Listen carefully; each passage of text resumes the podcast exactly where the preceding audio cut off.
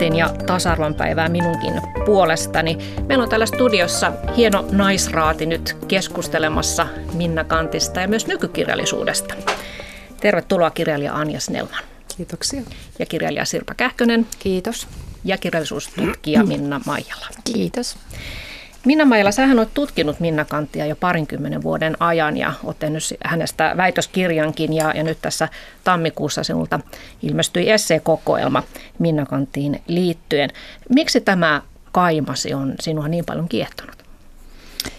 Niin, parikymmentä vuotta tässä on jo mennyt Minnan, Minnan seurassa hyvin tiiviisti. Mä luulen, että se, se syy, miksi hän edelleen jaksaa mua kiehtoa, on siellä kaunokirjallisuudessa ja niissä ihmiskohtaloissa ja hänen, hänen tavallaan sellaisessa suuressa nöyryydessään, millä hän ihmistä lähestyy ja, ja kirjoittaa ihmisten tunnekokemuksesta, että se jaksaa aina vain liikuttaa.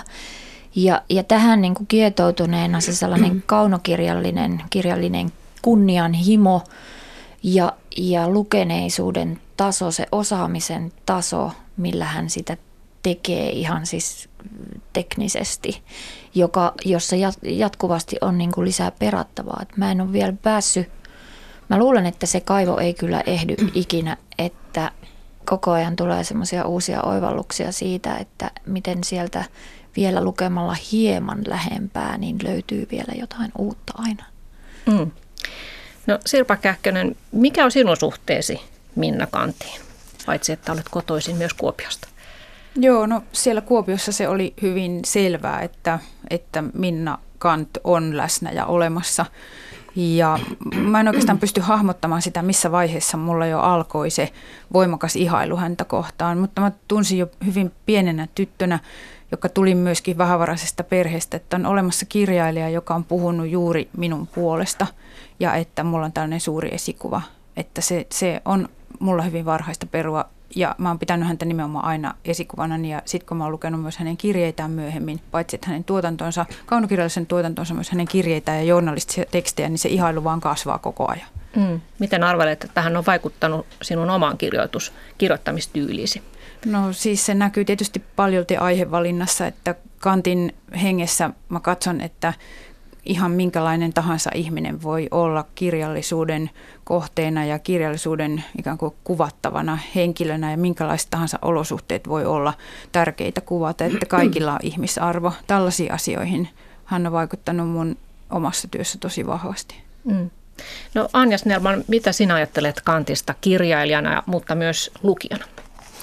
No mun täytyy rehellisesti sanoa, että mulla ei ole sellaista niin hyvin pitkää ihailusuhdetta tai kun on kirjallisuuden opiskelija, niin totta kai Minna Kant kotimaisen kirjallisuuden laitoksella perättiin aika lailla edestakaisin. Täysin on mielikuva siitä, että mä oon Kallion kirjastossa kyllä jo ennen opintoja niin lukenut Minna Kanttia ja samoin kuin Sirpa tuossa sanoi, että vähän varaisen kodin tyttönä Minna antoi kyllä semmoisen niin kuin sysäyksen, vaikka Kalliosta olen kotoisin, niin ihan samanlaisen niin sysäyksen ja semmoisen unelman siitä, että kuka tahansa voi ryhtyä kirjoittamaan ja alkaa vaikuttaa asioihin. Äiti on kyllä Kuopiosta kotosi ollut, että semmoinen Kuopio-yhteys on. Joo. Äiti ihaili Minna Kanttia. Hmm. Niin, tänään tosiaan Minna Kantin syntymästä tulee kuluneeksi 175 vuotta ja, ja, ja hänellehän on ympäri Suomen omistettu patsaita ja katuja ja, ja hän on ensimmäinen nainen, joka on Suomessa saanut oman liputuspäivän. Ja veikkaan, että jos suomalaisilta kysyy, että mikä on ensimmäinen mielesi tuleva Suomen vaikutusvaltaisin naiskirjailija, niin varmasti Minna Kant on siellä kärjessä. Mitä uutta hän toi kirjallisuuskentälle tai ylipäätään yhteiskunnalliseen keskusteluun? Melkein kai voisi kysyä, mitä uutta hän ei tuonut, koska hän oli hirveän selkeästi tällainen henkilö, joka oli niin universaali, niin lahjakas ja niin kiinnostunut kaikesta, että hän jotenkin hänessä henkilöityy, jos verrataan vaikkapa Aleksis Kiveen, joka oli selkeästi taiteilija. Hän oli ikään kuin syvästi tämmöinen taiteilija, sielu ja taiteilijahahmo hänestä myös luotiin, niin Kant oli tällainen yhteiskuntatieteilijä, journalisti, debattööri. Hän oli myös filosofiasta äärimmäisen kiinnostunut luonnontieteistä, uskonnosta ja sitten synnytti sitä keskustelua Suomeen, jota sitten myöhemmin, sehän on eriytynyt myöhemmin tosi monelle eri tieteen alalle se keskustelu, jota tämä yksi nainen piti jotenkin käsissään ja, ja puski Suomeen. Että kyllähän toi ihan valtavan määrän semmoista uutta henkeä tähän maahan. Yksi sellaisista konkreettisista kirjallisista piirteistä, mitä hän toi, niin hän alkoi kuvata kansanihmisten tunteita ja, ja kärsimystä. Että siihen aikaan hän yläluokalla oli ja sivistyneistöllä oli kansasta hyvin sellainen ihanteellinen kuva ja ajateltiin heidät semmoisena enemmänkin mukautuvaisina siihen sivistyneistön omaan om, niin kuin itse luomaan, luomaan omiin tarpeisiinsa luomaan niin kuin mielikuvaan. Ja, ja sitten äh, tulee Minna Kant, jolla on myös kokemusta hyvin erilaisista yhteiskuntaluokista. Hän oli myöskin sieltä, niin kuin hänen perheensä oli työväenluokasta kotoisin ja, ja se, se luokkaretki, minkä niin kuin Minnan lapsuuden perhe teki ja antoi mahdollisuuden sitten Minnalle päästä sinne porvariston kouluihin, niin eihän, eihän Minna niin kuin unohtanut sitä kontaktia niihin niin kuin muihin, muihin yhteiskuntaryhmiin. Ja, ja kun hän niin kuin ranskalaisen mallin mukaisesti rupesi kuvaamaan tätä työväenluokan ja, ja alempien kansanryhmän jäsenten kärsimystä ja tunteita, niin sitä pidettiin suorastaan valheellisena. Agaton Mörman kirjoitti, että köyhän kansan Marin, ää, tällaisen työläisäidin, joka puutteesta ja huolesta tulee hulluksi, niin että tämä Marin tunteet ja hysteria on lainattu porvariston salongista, että ei tämä kuulu, tämä on niin kuin täysin vääristynyt kuva kansasta. Ja, ja tämä, niin kuin, tämä oli suuri muutos siinä, että Minnakan toisen kansan, kansan tavallaan todellisena niin kuin sen oikean, oikeammanlaisen kuvan, sen, sen nurjapuolen kuvan näkyviin tavalla, jota, jota sivistyneistö ei enää voinut torjua. Että muuten he olisivat tietysti voineet kuvitelmistaan pitää pitkäänkin kiinni, koska se palveli heidän niin kuin omia tarkoitusperiään. Niin tuossahan on hirveän selkeästi se, että, että tämmöisen bekkiläisen teologian mukaan se ajatus oli, että maailma on Jumalan säätämä jär, Jumalan säätämässä järjestyksessä ja sitä ei tule muuttaa. Köyhyys tai naisen epävapaa asema tai sairaudet ja muut, niin ne oli sellaisia asioita, joihin ei tullut puuttua. Ja siihen just sitten tämä tällainen realistinen kuvaustapa niin löi ihan valtavan särön, koska se antoi just ihmisoikeuden myös näille sairaille ja köyhille ja niille, jotka on sy- monista eri syistä syrjään sysätty. Ja Kanthan perusti tämän kansan tuntemuksensa siihen, että hän meni haastattelemaan ihmisiä erilaisia erilaisiin paikkoihin, joissa tätä köyhää kansaa oli. Hän ikään kuin oli siellä kansan parissa. Siinähän eroa tästä Agaton Mörmanin toisesta vihan kohteesta, eli Aleksis Kivestä, jolla kuitenkin tämä kansankuvaus, josta häntäkin lyötiin, niin se on kuitenkin aika mm. ide- idealisoitua Kyllä. jollain tapaa. Toi on aika moderni, moderni ajatus ylipäänsä toi, että hän lähti haastattelemaan tai hän, hän kuunteli kaikenlaisia Juuri. ihmisiä renesanssipersoona tavallaan. Ja, ja tota, tulee mieleen myös se tuosta, kun Minna sanot siitä, että että häntä Agaton Mörman tavallaan niin kuin valisti, että tämä ei, se ei ole noin, niin ei se kauhean vierasta ole nykykirjallisuuden vastaanotossakaan, mm. tai tulee ihan mieleen vielä, vielä jostain 70-luvulta se, millä tavalla Eeva Kilven – teoksia tai Eeva Kilven niin kuin naisesta kirjoittamia naisen tuntemuksia, vaikkapa niin kuin naisen kehon, kehoon liittyviä asioita, niin nämä eivät ole tärkeitä aiheita kirjallisuudessa tai nämä eivät ole oikein, oikein oikeaa kirjallisuutta. Joo, ja tuohon voi jopa lisätä sen, että siinä näkyy siinä kehollisuuden kuvauksessakin, koska Kantillahan on tämä kehollisuus jo voimakkaasti läsnä siinä, miten ihmiset kokevat ja miten sairaus esimerkiksi runtelee ja köyhyys koettelee.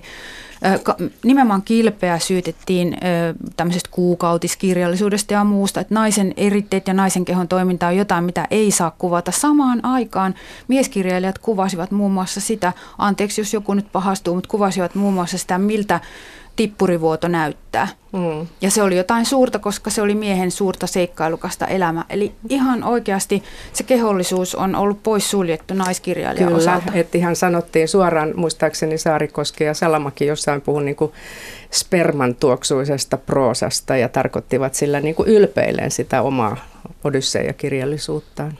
Mm. Mutta Minna Kanthan joutui, kun nykyään puhutaan vihapuheesta, niin hän joutui siis vihapuheen kohteeksi ja, ja sorretuksi ja, ja tuota, häntä haukuttiin hyvin voimakkaasti ja, ja työ, työmiehen vaimonäytelmä otettiin ensi jälkeen pois ohjelmistosta, kun pelättiin, että hän jotenkin köyhiä ihmisiä nyt lietsoo kapinoimaan. Et voi vaan miettiä, että jos hän olisi elänyt nykypäivänä, että millaista tekstiä hän olisi silloin saanut.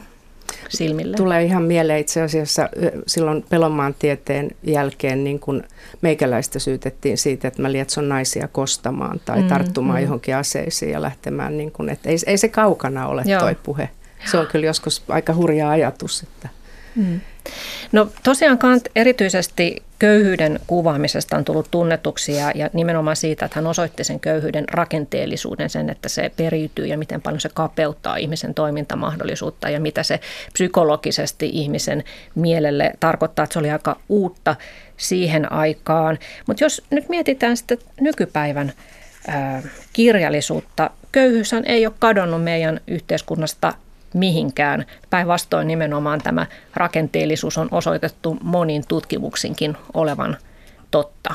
Mutta kuka on nykypäivän Minnakaan? Kuka kirjoittaa enää köyhyydestä? Onko se enää sellainen aihe, että siitä olisi kustantamot kiinnostuneet julkaisemaan kirjoja? No, mutta mä voisin heti sanoa tuohon, että, että ensinnäkin se, että nykyään on toisella tavalla ikään kuin kirjoittaminen on jakautunut. Meillä on sellaista tietokirjallisuutta, jota silloin ei ollut olemassakaan. Meillä on yhteiskunnallinen tutkimus ja esimerkiksi sosiologia ja tällaiset köyhyystutkimus ja muut, jotka on tulleet sen jälkeen – kun Kant teki elämäntyönsä. Ja Kant otti harteille ja kantaakseen kaiken tämän, mitä nykyään tehdään yliopistoissa ja mitä tehdään journalistiikassa ja, ja tämmöisessä ajankohtaiskirjallisuudessa. Että meidän ei tarvitse mun mielestä odottaa eikä edellyttää enää esimerkiksi kaunokirjailijoilta samanlaista panosta, jonka Kant joutui antamaan, koska ei ollut ketään muuta. Mutta sen sijaan mun mielestä media, medialta voi kysyä, että miksi se ei näy, että kirjailijat kirjoittavat köyhyydestä, koska nyt vaikka esimerkiksi nyt on tullut just ihan tuore Hanna-Riikka Kuisman teos Kerrostalo, jossa käsitellään porilaista lähiötä juuri tästä näkökulmasta. Matias Ruusenlundin teokset, tämmöiset osoite, osoitteteokset Vantaalta, jossa hän nimenomaan kuvaa köyhyyttä. Onhan sitä olemassa, mutta jostain syystä tämä meidän media ei nosta sitä näkyviin. Ja ehkä siinä on sekin yksinkertainen syy, että ehkäpä toimittajat ei lue niin kattavasti kotimaista kirjallisuutta, että he pystyisivät näkemään näitä linjoja. Ehkä myös niin, että ajatellaan aina, kun va- on, tulee näitä vaatimuksia ja tilauksia jostain teemasta, että et ei niin kuin nähdä sitä, että eihän se tarkoita sitä, että me kirjoitetaan just nyt tässä ajassa köyhyydestä tai osattomuudesta tai syrjäytyneisyydestä. Jos ajatellaan, aika paljon kirjoitetaan myös historiallisia romaaneja ja niin kuin katsotaan taaksepäin. Eikö niiden kuvaukset köyhyydestä ole tässä niin kuin mukana, kun mä rupesin oikein miettimään, miten monissa viime vuosien kotimaisissa niin kuin tavallaan taaksepäin historiaan katsovissa romaaneissa – ja myös runoissa käsitellään köyhyyttä. Tämä on taas tämä, että me katsotaan pelkästään kertomakirjallisuuden kautta. Mm. Että kyllä, kyllä mä katsoisin, että aika monissa runoteoksissa on myös niin kuin tätä tematiikkaa. Sinänsä mulla aina nousee pikkasen tukka pystyyn näistä vaatimuksista. Tuntuu, että kirjailijoilla on niin paljon vaatimuksia. On tämä identiteettipolitiikka. Me ollaan milloin mitäkin niin kuin etuoikeutettuja siinä ja tässä ei osata sitä täytyy miettiä kulttuurista omimista ja nyt pitää miettiä sitä ja tätä ja tuota. Että mm. tavallaan jos Minnan niin perintö, miten mä sen ajattelen, mä ajattelin, että täällä on helvetin hieno kapinallinen muija, joka ei niin kuin kysely, mistä pitää kirjoittaa. Hän, hän otti sen vapauden kirjoittaa, mistä halusi. Ja mä ajattelen, että, että jos jotakin se Minna niin kuin meikäläiselle on niin kuin antanut perinnöksi, se on just se, että haistakaa paska, mä kirjoitan siitä, mistä mä haluan. Hyvä. Kyllä joo, ja mä haluan ehkä tuohon yhteiskunnallisuusasiaan ehkä sanoa vielä sen asian, että on myöskin muistettava, että meillähän on hirveän pieni ja kapea julkisuus tietyllä tavalla, koska on pieni ja kapea maa, ja tänne ei mahdu ikään kuin monia julkisuuksia. Ja 70-luvun jälkeen, 70-lukuhan oli voimakkaasti, 60-luku jo, mutta sitten 60-luvun loppu, 70-luvun alkupuoli oli voimakkaasti yhteiskunnallista paneutumista täynnä olevaa kirjallisuutta, joka sitten politisoitui ja tietyllä tavalla kankeutui. Tämän jälkimainingeissa me 80-lukulaiset, Anja ja minä ollaan ihan selkeästi 80-lukulaisia, nuor, eletty nuori aikuisuutta me 80-luvulla. Muistetaan ihan tarkkaan, minkälaisessa pannassa oli kaikki yhteiskunnallisuus. Ja se on kestänyt tosi kauan. Ja se oli niin raakaa se kirjailijoiden lyöminen sillä. Ja sitten tuli vielä 90-luvun alussa tämä tietynlainen ö, retoriikka, jossa sanottiin, että suuret kertomukset on kuolleet ja historia on mennyttä ja ei ole enää mitään, että on vain jotain semmoista niin kuin epämääräistä sössyä, josta sitten uutetaan niitä teoksia. Tämä on leimannut meidän semmoista aika kapeaa ja pientä kirjailijakuntaa tosi voimakkaasti, että kyllä se ihme on, että sit tavallaan kuitenkin sitä tietynlaista yhteiskunnallisuutta on. Ja esimerkiksi kun Anja mainitsi historialliset romaanit, niin se kyllä näkyy semmoisessa, että historiallinen romaani etsii sitä, kuinka meistä on tullut näitä, joita me nyt olemme, ja näyttää esimerkiksi niitä pitkiä ylisukupolvisia ketjuja, joita nämä sodat ja tämmöiset aika isot kriisit ja traumat, joita, jotka leimas Suomen 1900-lukua, niin on aiheuttanut tälle yhteiskunnalle. Joo, Minna Maija. Joo, siis mä äh, jatkasin vähän tuosta, että, että Kant kirjoitti mitä hän halusi. Että silloin hän, äh, hän kyllä voimakkaasti otti sen kirjallisen ihanteen äh, ohjenuorakseen, että tulee kirjoittaa yhteiskunnallisista epäkohdista ja oikein nostaa kirjallisuudessa esiin yhteiskunnallisia epäkohtia. Tämä, liittyi siihen suureen niin kuin kulttuuriin ja maailmankuvan murrokseen, missä elettiin, että paikallisyhteisöt olivat murtumassa ja ihmiset lähtivät liikkeelle ja siitä seurasi monenlaisia yhteiskunnallisia ongelmia ja myöskin niin kuin, uskonnollisen maailmankuvan murtuminen ja, ja ne kaikki moraalin kysymykset, mitä siitä seurasi. Y- yhteiskunta oli niin valtavassa käymistilassa, että kirjallisuus niin itse otti tehtäväkseen käsitellä kaikkea sitä, mitä tapahtuu. Ja, ja tämä, että ää, nythän me saatiin, niin kuin, mitä se oli viime kuussa, tuli 30 vaikutusvaltaisen eurooppalaisen kirjailijan vetoomus siitä, että eurooppalaiset arvot ovat kriisissä ja että nyt niin kuin meidän täytyy ruveta monella rintamalla taistelemaan tavallaan sitä sitä niin kuin arvojen rappiota ja, ja niin kuin oike, oikeastaan äärioikeistolaisen kansallisen, kansallismielialan niin kuin nousun uhkaa vastaan. Ja, ja tämä tavallaan, mä luin sen, että tiety, sillä tavoin, että tietyllä lailla myös monet kirjailijat ovat heräämässä siihen, että nyt eletään sellaista aikaa, jota täytyy niin kuin kirjallisuudessa käsitellä. Mutta mä vielä niin kuin kommentoisin tota, mitä Sirpa sanoi siitä, myöskin niin kuin median osallisuudesta siihen, että näyttää, näyttää siltä, että kirjallisuus ei käsittele yhteiskunnallisia aiheita. Että mä nostaisin esiin esimerkiksi tällaisen paljon kohua nostattaneen esikoiskirjailijan kuin Ossi Nymanin, jonka kuvaus työttömyydestä ja, ja siitä nöyryyttävyydestä, mitä erilaisissa niin kuin höpö, höpö koulutus, konsulttien pitämissä koulutustilaisuuksissa niin kuin sivutettiin aika lailla täysin ja keskityttiin siihen ikään kuin kapinahenkeen, mikä hänellä itsellään oli, että oli ja, ja se niin kuin tavallaan tehtiin siitä ikään kuin sellainen sitä, sitä niin kuin vallitsevan poliitti, poliittisen arvomaailman vahvista, arvomaailmaa vahvistava esimerkki työttömästä, joka ei halua tehdä töitä. Et siinä keskityttiin jotenkin häneen henkilönä ja, ja, ja sivuutettiin tavallaan se, mitä hän oli kuvannut siinä teoksessaan, sitä, minkälaista se työttömän arki niin kuin nöyryttävimmillään voi olla. Ja, ja tästä on minusta hyvä esimerkki siitä, että, että media helposti lähtee rakentamaan kirjailijasta niitä henkilötarinoita ja haluaa, niin kuin, haluaa jotain sellaista äh, sensaatiota tai skandaalia kaivaa hänestä. Ja silloin se niin kuin laajempi yhteiskunnallinen kehys ei tule siinä kertomuksessa sitten näkyviin, vaikka se olisi siellä kirjallisuudessa itsessään. Että tämä on, mm. tämä on mm. musta ihan niin kuin olemassa oleva ilmiö.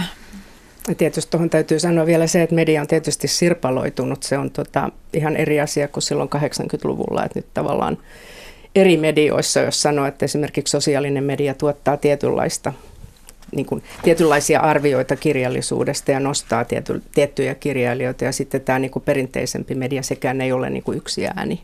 Mutta mä, mä vielä haluan sanoa tuohon, että täytyy, mielestäni tuossa pitää olla myös aina varovainen, kun vaaditaan tai puhutaan siitä, että nyt ei kirjoiteta sitä yhteiskunnallista tai, tai osallistuvaa kirjallisuutta tai miksi sitä kutsutaan, että ei, siinä me tavallaan taas jotenkin kautta rantain vähätellä niin kuin niitä aiheita, mistä naiset kirjoittaa, mistä naiset esimerkiksi tällä hetkellä paljon kirjoittaa. Mielestäni niin kuin mielenterveys, asioiden pohtiminen tai seksuaalisen identiteetin pohtiminen tai sitten luon, luontoon tai ekologiaan liittyvät pohdinnat, joita myös on ollut viime aikojen niin kuin romaaneissa ja myös niin kuin runoissa ja joista naiset on kirjoittaneet, niin jotenkin helposti unohtuu, että nekin on kyllä yhteiskunnallista kirjallisuutta. Mm, kaikki Nimenomaan. Tyyli. Kyllä, just tämä ilmastonmuutosteema, joka näkyy sitten just tässä sekä fantasian puolella Emmi Itärannan teoksissa, että sitten nyt on tullut Anni Nupposelta ja Emma Puikkoselta. Että aika paljon mm. naiset on Elina Hirvonen myös, niin, Elina Hirvonen, niin, että et se on kyllä semmoinen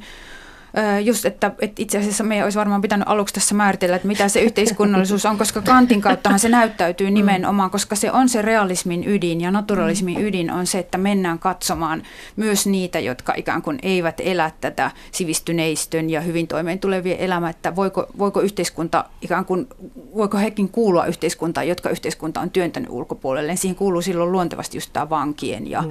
ja köyhäinhoidon asukkien ja muiden, muiden elämän tutkiminen. Ja sen takiahan Kant sai sen ö, loka viemärien kaivelija ja mädän toukan leiman, ja häntä lyötiin ihan suoraan tämmöisillä nimikkeillä, koska se oli niin käsittämätöntä sen ajan ihmisille, että siellä on jotain sakkaa, mutta antaa sen olla siellä. Kyllä. Kyllä. Jotenkin mä, mä aina vähän epäilen, että tuommoisen taustalla on se odotusarvo jotenkin, että joku, joku nuori vihainen mies tai mieskirjailija tulee ja kirjoittaa sen suuren yhteiskunnallisen romaanin sillä aikaa, kun naista on kärjistystä. Tietenkin naiset väkertää näiden masennusaiheiden ja, ja, ja ihmissuhdesotkujen kanssa. Että, niin. pikkujuttuja. Niin. Mutta siinä on myös siinä on sellainen mielenkiintoinen juttu, että Ruotsissahan on tosiaan tämä Johannes Anjurun, tämä He hukkuvat äitiensä kyyneliin ja sitten tämä Saara Stridsbergin tämä Beckomberga, mikä se on, niin raskas on rakkaus, mm. joka taas kertoo mielen, mielisairaaloiden alasajosta yhden perheen kautta ja sitä, miten avohoitopotilaat kulkee kaduilla turvattomina. Et se on semmoinen yhteiskunnallisen muutoksen kuvaus mielisairaalan kautta tai sitten tämä Anjurun tämä maahanmuuttajakuvaus, jotka on tosi suuria romaaneja myös.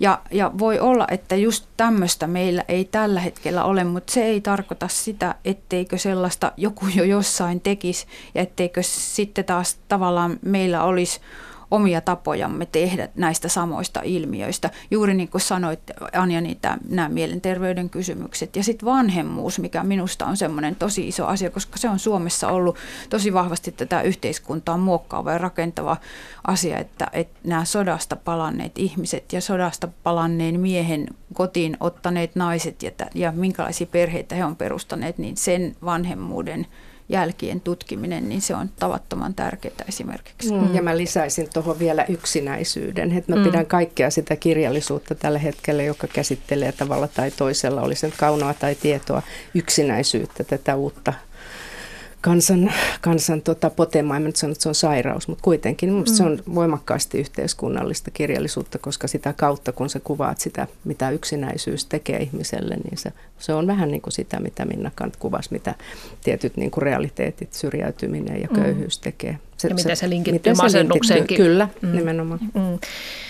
Puhumme siis nykykirjallisuudesta vähän niin kuin Minna Kanttiin peilautuen. Tässä oli äsken äänessä kirjailija Anja Snellman – Lisäksi täällä on kirjailija Sirpa Kähkönen ja tutkija Minna Maijala. Sä oot Minna Maijala sanonut, että Kantin kertomukset kärsimyksestä, niin ne pyrki ihan tarkoituksellisesti luomaan lukijassa shokkivaikutelman, jotta ihmiset ryhtyisivät tekemään muutoksia yhteiskunnassa. Kyllä. Joo. Niin onko tällaista vastaavaa shokkivaikutusta teidän mielestä nyt ollut sitten sen jälkeen, Minna Kantin jälkeen. Niin mä, mä kysyisin myöskin tuohon niin edelliseen tosi kiinnostaviin kommentteihin viitaten mm. tavallaan sitä, että voiko se tavallaan se ää, mielikuva siitä, että suomalainen nykykirjallisuus ei ole yhteiskunnallista, niin, niin voiko se johtua jollain tavalla siitä, että meillä on kuitenkin aika voimakkaana tällainen tietynlainen modernismin – ihailu edelleen ja tällainen niin kuin yksilötarinoiden ja sen niin kuin tavallaan sisäisen kokemuksen kuvaaminen, että, että usein, usein teoksista jää se laajempi yhteiskunnallinen konteksti vähän vähemmälle.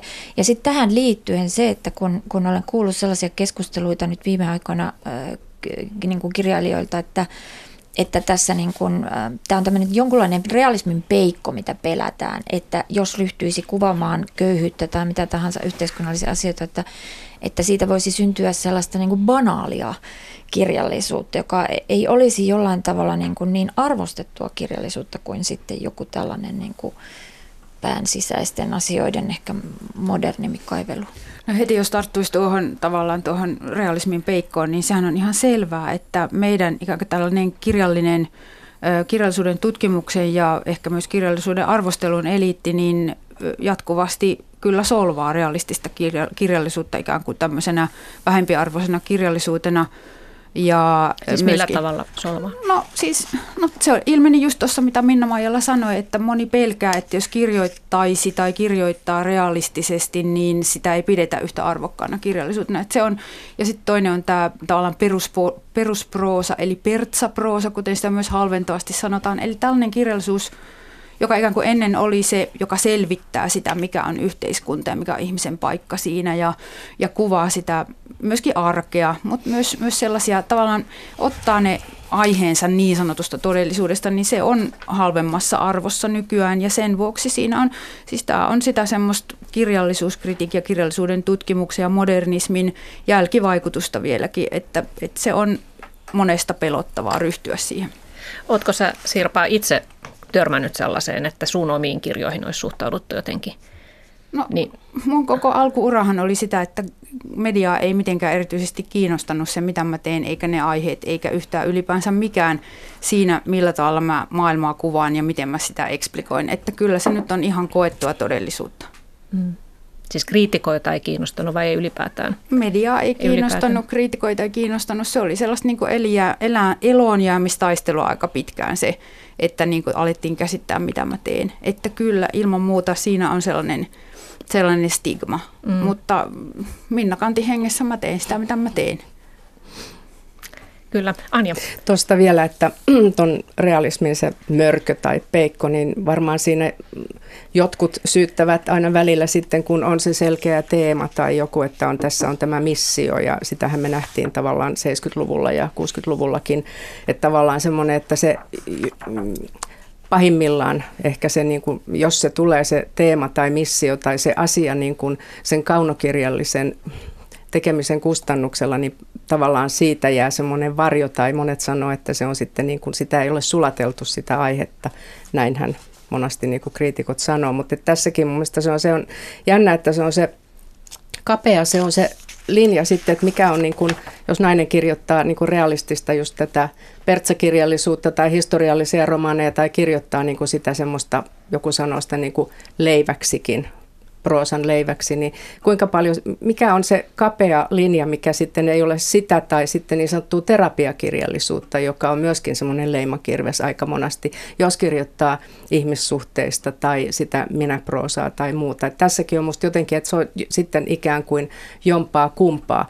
Yksi näkökulma vielä se, kun me puhutaan tästä yhteiskunnallisuudesta ja näistä aiheista ja teemoista, että dekkarithan on ottanut aika paljon myös ikään kuin sitä kunniaa itselleen, jos mä nyt haluan niin hirveästi näitä niin kuin genrejä erotella, mutta kuitenkin, että, dekkareihin on siirtynyt sitä yhteiskunnallista. Sehän on oikeastaan melkein niin kuin lähtökohta, että tapahtuu joku rikos, sitten kuvataan sen taustoja, ehkä jotain yhteiskunnallisia ongelmia ja muuta. Mm. Että niin kuin monet sitten ehkä lukeekin vain dekkareita sen niin. vuoksi, että katsoo, haluaa katsoa siitä näkökulmasta. Mm.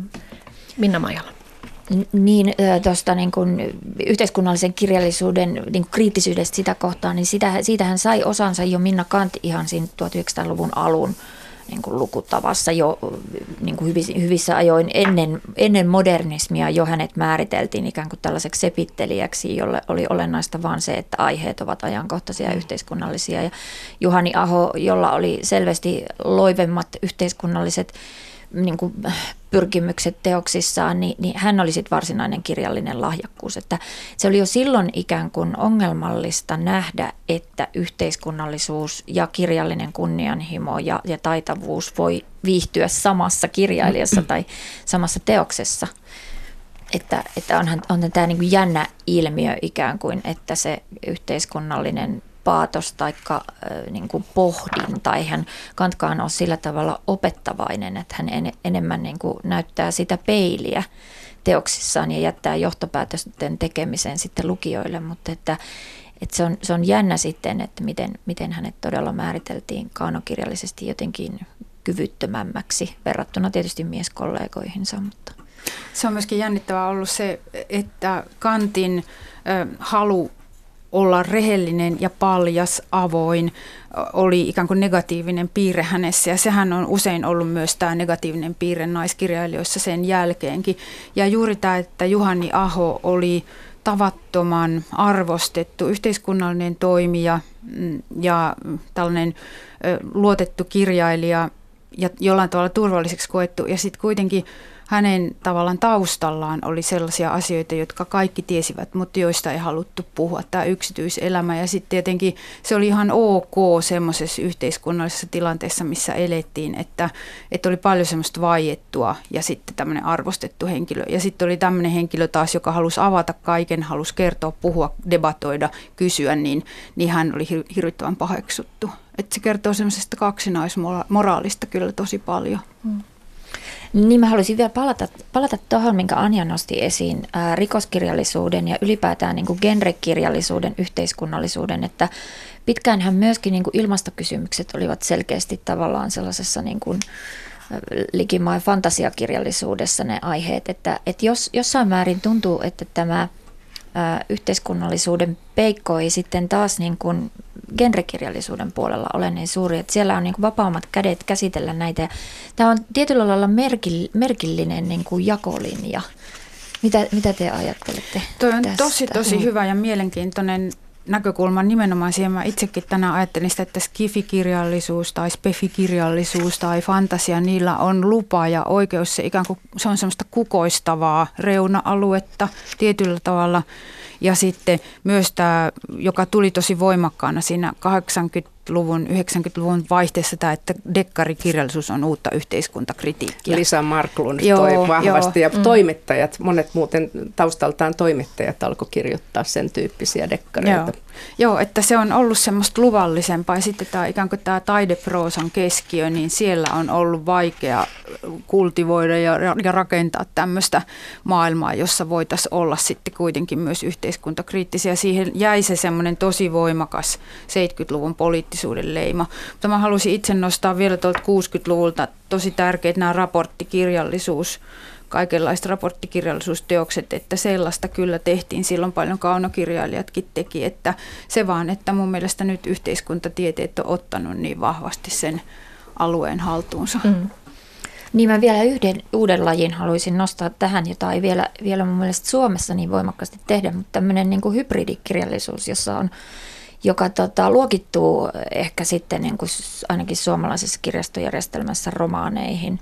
Svetlana Aleksievitsin nämä haastattelukirjallisuus, mutta joka on ihan äärimmäisen yhteiskunnallista, joka tulee hyvin lähelle sitten niin kuin yhteiskuntatieteiden niin kuin työskentelymenetelmää, mutta jolla on kuitenkin semmoinen hyvin voimakas niin kuin kirjallinen tietoisuus jotenkin siinä sommittelussa ja teeman rakentamisessa ja muussa. Että tämähän on sitten taas niin oikein sellaista ultrayhteiskunnallista jonka tuloa kyllä odotan itse riemulla, että milloin se puhkeaa myös täällä meillä kotimaisessa tuotannossa.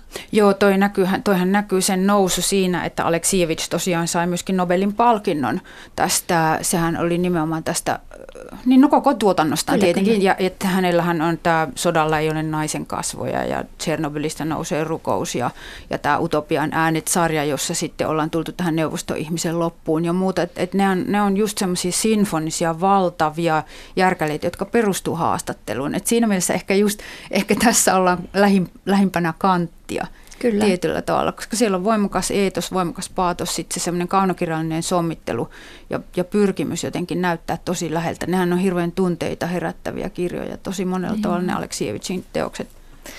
No Anja Snellman ja Sirpa Kähkönen, kun on puhuttu nyt tästä yhteiskunnallisesta vaikuttavuudesta, niin jos ajattelette omaa kirjailijan uranne, jos mietitään nyt vaikka Anja teemoja, mitä sä oot nostanut esille, naisiin kohdistuva väkivalta ja, ja teini-ikäisten, teini-ikäiset on joutunut hyväksi käytetyksi prostituutiossa ja on ollut, sä oot puhunut perheen sisäisistä suhteista ja islamista ja seksuaalisesta vapautumisesta ja tämmöisistä isoista teemoista usein ennen kuin ne ovat nousseet isompaan keskusteluun. Ja, ja Sirpa, sä oot kuvannut mikro, mikrohistorian tasolla Kuopiosarjassasi sotavuosia ja olet myös tietokirjoissa tuonut esille sitten vaiettuja asioita kommunistivankien kohtaloista 20-30-luvulla, jossa myös isoisäsi oli vangittuna seitsemän vuotta, niin tällaisia teemoja, niin onko teillä ollut yleensä, kun te lähdette tai olette lähtenyt miettimään uutta kirjaa, niin onko se motiivina ollut, että haluatte nostaa nimenomaan yhteiskunnalliseen keskusteluun aiheita. Koetteko te, että te olette yhteiskunnallisia kirjailijoita ja haluatte vaikuttaa näillä teoksilla ja jos niin miten? Mm, mielestäni sitä joku toinen voi määritellä, että olen yhteiskunnallinen kirjailija. Että mä niin kuin yhtä hyvin voisi ajatella Edith Södergranin tavoin, että olen niin kuin neutria. Ties mitä kaikkea auringon säde tuolla jossain seinustalla, että en, en mä halua itse määritellä. Mutta tota, hyvä, jos joku sanoo. Mutta tota, Mut oletko sä kuitenkin miettinyt siis sellaisia pinnan alla olevia teemoja? Totta kai, mutta kun mä kavahdan kaikkia määritelmiä, leimoja ja muita, se vaan liittyy jotenkin. Kun on niin paljon leimattu, mm. niin mä haluan luistaa pois, mutta se, se on toinen asia. Että tavallaan ei mulla ole mitään semmoista niin kuin ajatusta, kun mä lähden kirjoittaa, että tuo on se aihe. Mä pohdiskelen totta kai, luen mm. ja, ja kuuntelen ja katselen ja muuta, mutta useimmiten mulla lähtee se aihe jostakin henkilöstä, jolle tapahtuu jotain ja sitten se kasvaa tavallaan se aihe siihen mukaan. Et toki se siellä jossain tajunnassa on ja jollakin tavalla sitten niin kuin ydintyy, tiivistyy siksi aiheeksi, mutta totta kai siis mulla on ollut missio kirjoittaa naisesta aina ja, ja naisen ja miehen välisestä suhteesta ja siitä kaikesta epä, epätasa-arvosta, mitä siihen liittyy jo pikka tytöstä lähtien. Mutta tota, mutta myös niin kuin, haluaisin sanoa semmoisen kokemuksen, että kun Sirpa tuossa äsken kertoi, että, että oli paljon niin kuin hänen alku urallaan semmoista niin kuin näkymättömyyttä tai että se tapa kirjoittaa sitä ei otettu huomioon, niin, niin mulla on kyllä siis tavallaan päinvastainen. Ei ehkä niin kuin mitä liittyy näkyvyyteen, okei, onhan media ollut kiinnostunut monet aiheet, kun niihin on liittynyt seksuaalisuus. Sehän on se, puhuttiin shokkivaikutelmasta, niin seksi, seksi on hyvä. Aina kun puhutaan naisesta tai miehestä ja seksuaalisuudesta, niin kyllä, se, kyllä sitä keskustelua ää, tulee ja pitääkin tulla, mutta, mutta on myös kokemus siitä lyödyksi tulemisesta ja mm. aiheista, joista on sanottu, minullekin on sanottu, että ei tämmöistä voi tapahtua – et, et, tai sitten, että mä lietson joitain asioita, tai että, että, tota, että nämä ei niin kuin ole oikeaa kirjallisuutta, vaikka kuitenkin niin kuin pyrin myös niin kuin san, sanataiteellisesti kielen tasolla niin kuin kirjoittamaan hyvää kaunokirjallisuutta, niin kyllä on tullut siis niin kuin kolhuja on Minkä, se ei minkä teoks, teoksien kohdalla erityisesti olet kokenut? No ihan esikoisesta lähtien. Kyllä se oli, kaksi vuotta meni ihan siinä kolhujen kestämisessä, niin kuin Sonja kävi täällä kohta 40 vuotta sitten. Sitten on näitä tämmöisiä kuin Pelon maantiede, Safari Club, Lemmikkikaupan tytöt, Parvekejumalat. Nämä ehkä just ne, joissa on selkeästi ollut tätä niin kuin kaltoin kohdelluksi tulemista, seksuaalista väkivaltaa, ahdistelua, just tätä miituu-aineistoa, joka valitettavasti edelleenkin tavallaan tekee ne, niistä kirjoista ajankohtaisia. Mm. Koetko se sen, että tuota, se, että olet nainen kirjoittajana, niin se on erityisesti, sä oot joutunut kyllä, suurennuslasin alle? Kyllä mä koen sen niin. Kyllä mm. se on, että mä oon kirjoittanut semmoisista asioista ja että mä oon kirjoittanut niin kuin mä oon kirjoittanut tavallaan ajattelematta yhtään, että mitä tästä ajatellaan. Mm. Niin, mitä sä sanot Sirpa omasta? Sä sanoit tuossa, että haluat jatkaa Minna Kantin jalanjäljillä ja taistella eteenpäin, vaikka uran alkupuoli ei ollut niin, niin tuota, hyvä omasta mielestäsi näkyvyyden niin, kannalta. Niin joo, et, että sehän on ihan selvä, että aina kun joku tekee jotain sellaista, mikä jotenkin asettuu sen horisontin ulkopuolelle, niin siinä on aina se mahdollisuus myös, että se jää huomioon, että ei tässä nyt sen kummampaa ollut ja nehän on, nehän on kestettyjä vuosia, mutta, mutta siitä mä haluan kyllä sanoa, että minä haluan jotenkin teoksillani vaikuttaa siihen aikaan, jossa mä elän. Että kyllä mulla sellainen selkeä jotenkin eetos siinä on ollut, että se ei ole poliittista vaikuttamista, se on sitä vaikuttamista, mitä taiteilija voi tehdä. Ja silloin se on just tämä, että siis niin kuin Minna Kant kuvasi kauppalopoa, joka oli vaikea ja likainen ja varas ja hankala henkilö kaikin tavoin kenenkään käsittäen, niin hänestä herää se sellainen sydämessä sellainen tunne, ymmärryksen tunne, että tuollakin ihmisellä on se arvo, että hänkin voi olla täällä yhteiskunnassa olemassa. Ja mä haluan kuvata sellaisia ryhmiä, joille ei ilman muuta ja itsestään selvästi anneta ääniä. Ja mua kiinnostaa tällaiset asiat myös kuin vankeus ja, ja, ja tällaiset niin poliittisen sorron mekanismit, joita vaikkapa mä oon käsitellyt graniittimiehessä ja ja tällainen totalitarismi ja, ja sellaiset uhkakuvat myös, mitä, mitä syntyy, jos ihmiset alkaa ikään kuin suhtautua toisiin ihmisiin esineinä tai kun se ihmisarvo kiistetään. Eli siellä toisella puolella itse asiassa mulla on tosi voimakkaasti siinä työssä se pelko siitä, että ihmisarvo kiistetään joiltakin ryhmiltä yhteiskunnassa ja mitä sen jälkeen alkaa tapahtua. Mm.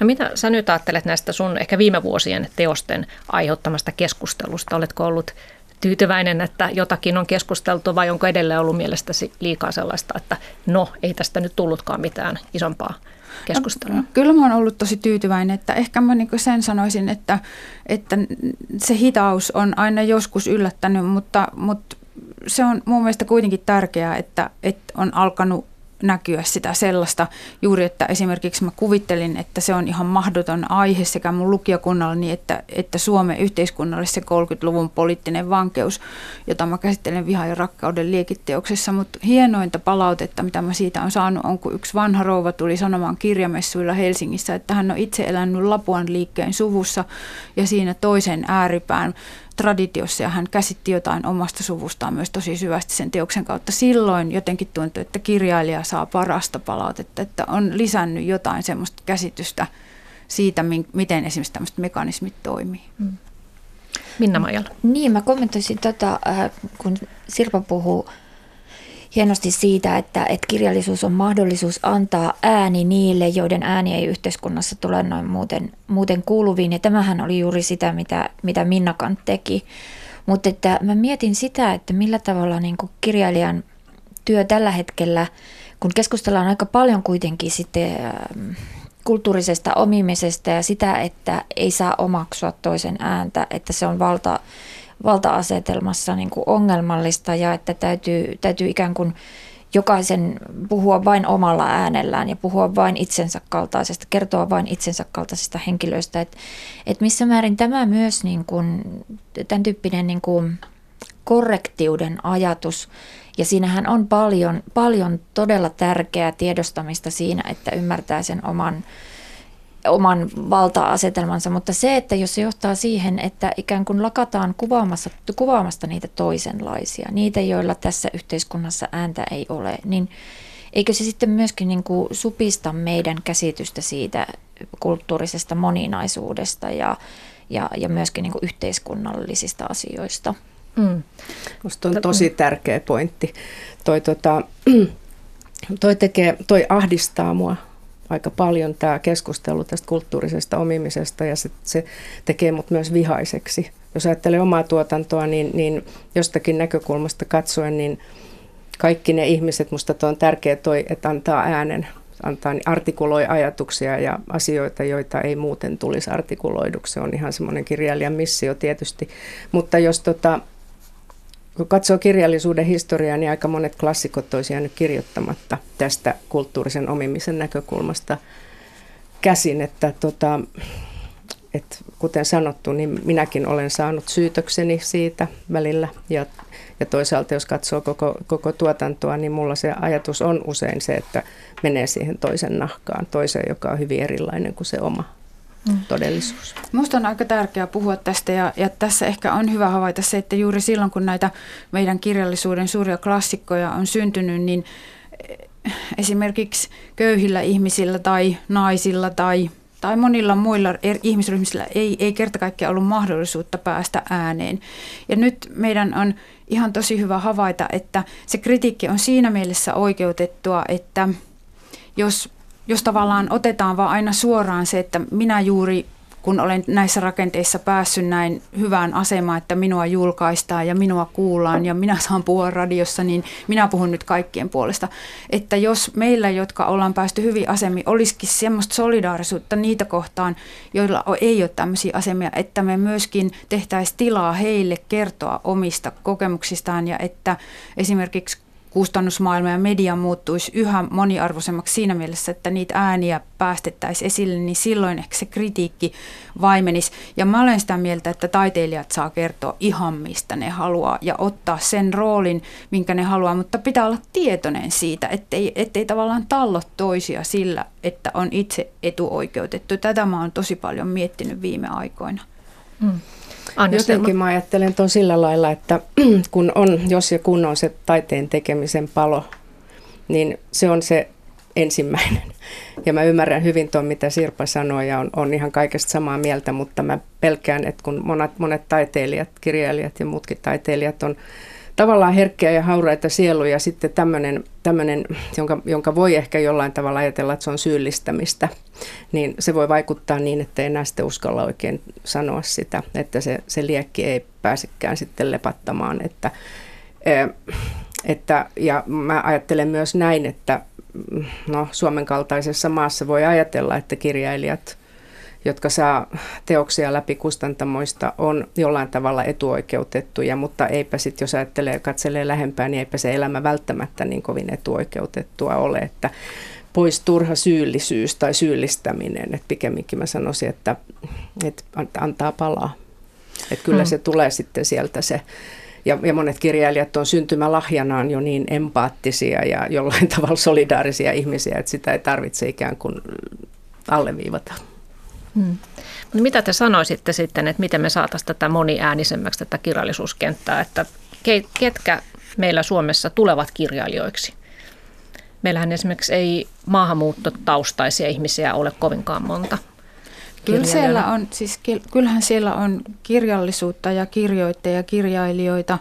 Ihan Euroopan laajuisesti tunnettu on Hassan Blasim ja on, on, että mun mielestä nyt tässä olisi medialla vaan sitä roolia tuoda. Median syytä jälleen no, kerran. Niin, ei, joo, joo. Meitä aina arvostellaan kirjailijoita, mutta jos me sanotaan jotain mediasta, niin tuo tulee heti tuo replikki median syytä, aina meitä kaikki, että se on mielenkiintoista. Mutta mut ihan aidosti niin eh, näkyviin yhä enemmän se, mitä on siellä aluskasvustossa. Se mm. tuntuisi merkitykselliseltä, koska kyllä on olemassa, meidänkin maassa on hyvin, hyvin monenlaisia kirjoittajia, kirjailijoita ja, ja myöskin sitten, että, että näkyisi vaikkapa se, mitä nuoret tytöt ja pojat tekevät ja ajattelevat nykyään, siellähän se on, taikka nyt taas tämä niin kuin minun rajoittuneisuus, niin mä sanoin nuoret tytöt ja pojat, nuoret ihmiset, sanotaan näin. Mitä mm. nuoret ihmiset tekee? Tietysti kysymys on aika paljon kustannuspolitiikasta, myös jos puhutaan perinteisestä siis kustannetusta kaunokirjallisuudesta. Et tietysti on näitä lievealueita, on siis sosiaalisen median on blogit ja on muuttavat, kirjoittaa on omakustanteisuus ja kaikki tämä, että se tietysti jollain tavallahan koko tämä niin kuin yhtenäisy, yhtenäiskirjallisuusvisio on myös hajonnut, että mm-hmm. kirjallisuutta tehdään, kirjoitetaan tosi monelle, monelle alustalle noin sanoakseni ja tietysti se on sitten perinteiset isot kustantamot, jo, jotka niin kuin laskee tarkemmin lanttiinsa nykyisin, kun katsoo tätä meidän kirjallisuuden myynninkin muuttumista, niin silloin se ei ehkä tarkoita sitä, että niin kuin kaikki tai jotenkin niin kuin lavenee tämä niin, aivan. julkaisu alusta, Kyllä. mutta toisaalta mä, mä haluan sanoa vielä, että tuntuu jotenkin siltä, että eihän me kirjailijat niin kuin, et jotenkin mä koen, niin kuin, että tässä sit kohdistetaan se, se niin kuin kysymys tai jo, jollain tavalla vaatimus meihin, jotka ollaan jo niin kuin kirjoitettu jotakin. Et kyllä ihmiset, kyllä ne sinnittelee ne ihmiset läpi sieltä. Ja hyvää tekee myöskin nuorelle kirjoittajalle pikkasen mennä harmaan kiven läpi. Mm, mm, Joo, että on tietysti on, on rakenteita, esimerkiksi just se havaituksi tuleminen ja muut sellaiset asiat, ja on, on asioita, kyllä mä semmoisen positiivisen diskriminaation kannalla olen myöskin siinä kulttuurielämässä sillä tavalla niin kuin yhteiskuntapolitiikassa muutenkin, että ne, jotka on takamatkalla, niin saa pikkusen apuja niiltä, jotka pärjää paremmin, että, että siinä mielessä ja maailma on sillä lailla kyllä muuttunut, että meilläkin on meidän keskuudessa ihmisiä, joiden ei ole ihan yhtä helppo ponnistaa kuin vielä joskus 80-luvulla on ollut.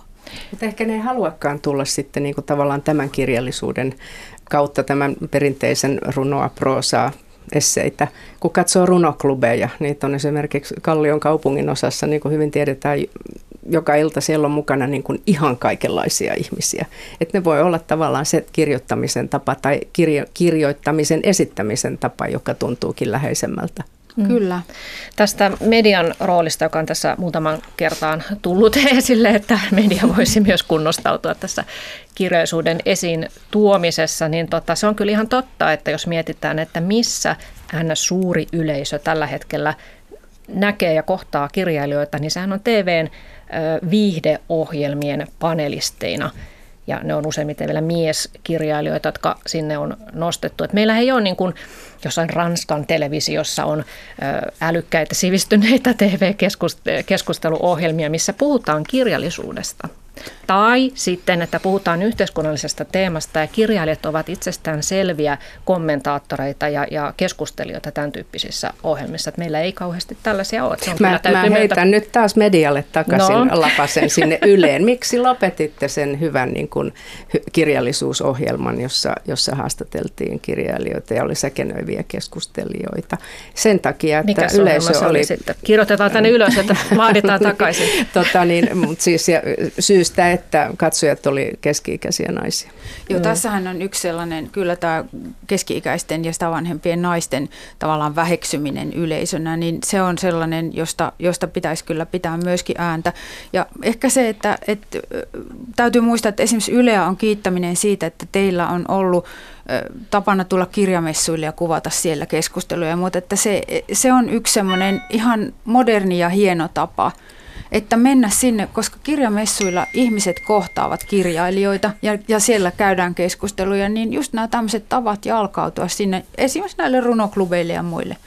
Ja radiossahan meille nyt annetaan, nytkin on tunti annettu ääntä. Joo. Täällä me on poristu kirjallisuudesta. Joo, mutta ei nyt Aivan. hykerrytä liikaa kiitollisuuteen. vähän pitää tota, kiittää. Kun haukutaan, niin pitää... Vähän, Minnan hengessä täytyy vähän heiluttaa jotain Joo. lippua, mutta tota, ky- kyllä mun mielestä tarvitaan eri, myöskin ohjelmia, joissa puhutaan kirjallisuudesta. Eihän niitä enää ole juurikaan. Mm, niin. Miten me sitten nostetaan sen merkitystä, jos on niin kuin, me nähdään joka ilta niin kuin urheiluuutiset, urheiluruudut ja kaikki, mutta mun aivan hyvin voisi olla jotakin niin kuin, myöskin niin kuin laajemmin kulttuuriin liittyvää. Joo, anteeksi, mun kännykkä tässä kilahtelee, kun mun piti ottaa esille, että eilen, kun tänään just tuli Kirjakauppaliiton lista myydyimmistä kirjoista, niin ykkösenä on Pertti Jarlan Fingerpori, sitten on kakkosena Olli Jalosen Taivanpallo, kolmosena Minna Rytisalon se, eli, eli kantista kertova kirja, ja nelosena on Ilkka Remes, hänen uusin dekkarinsa, joka yleensä on aina siellä myydympiä joukossa.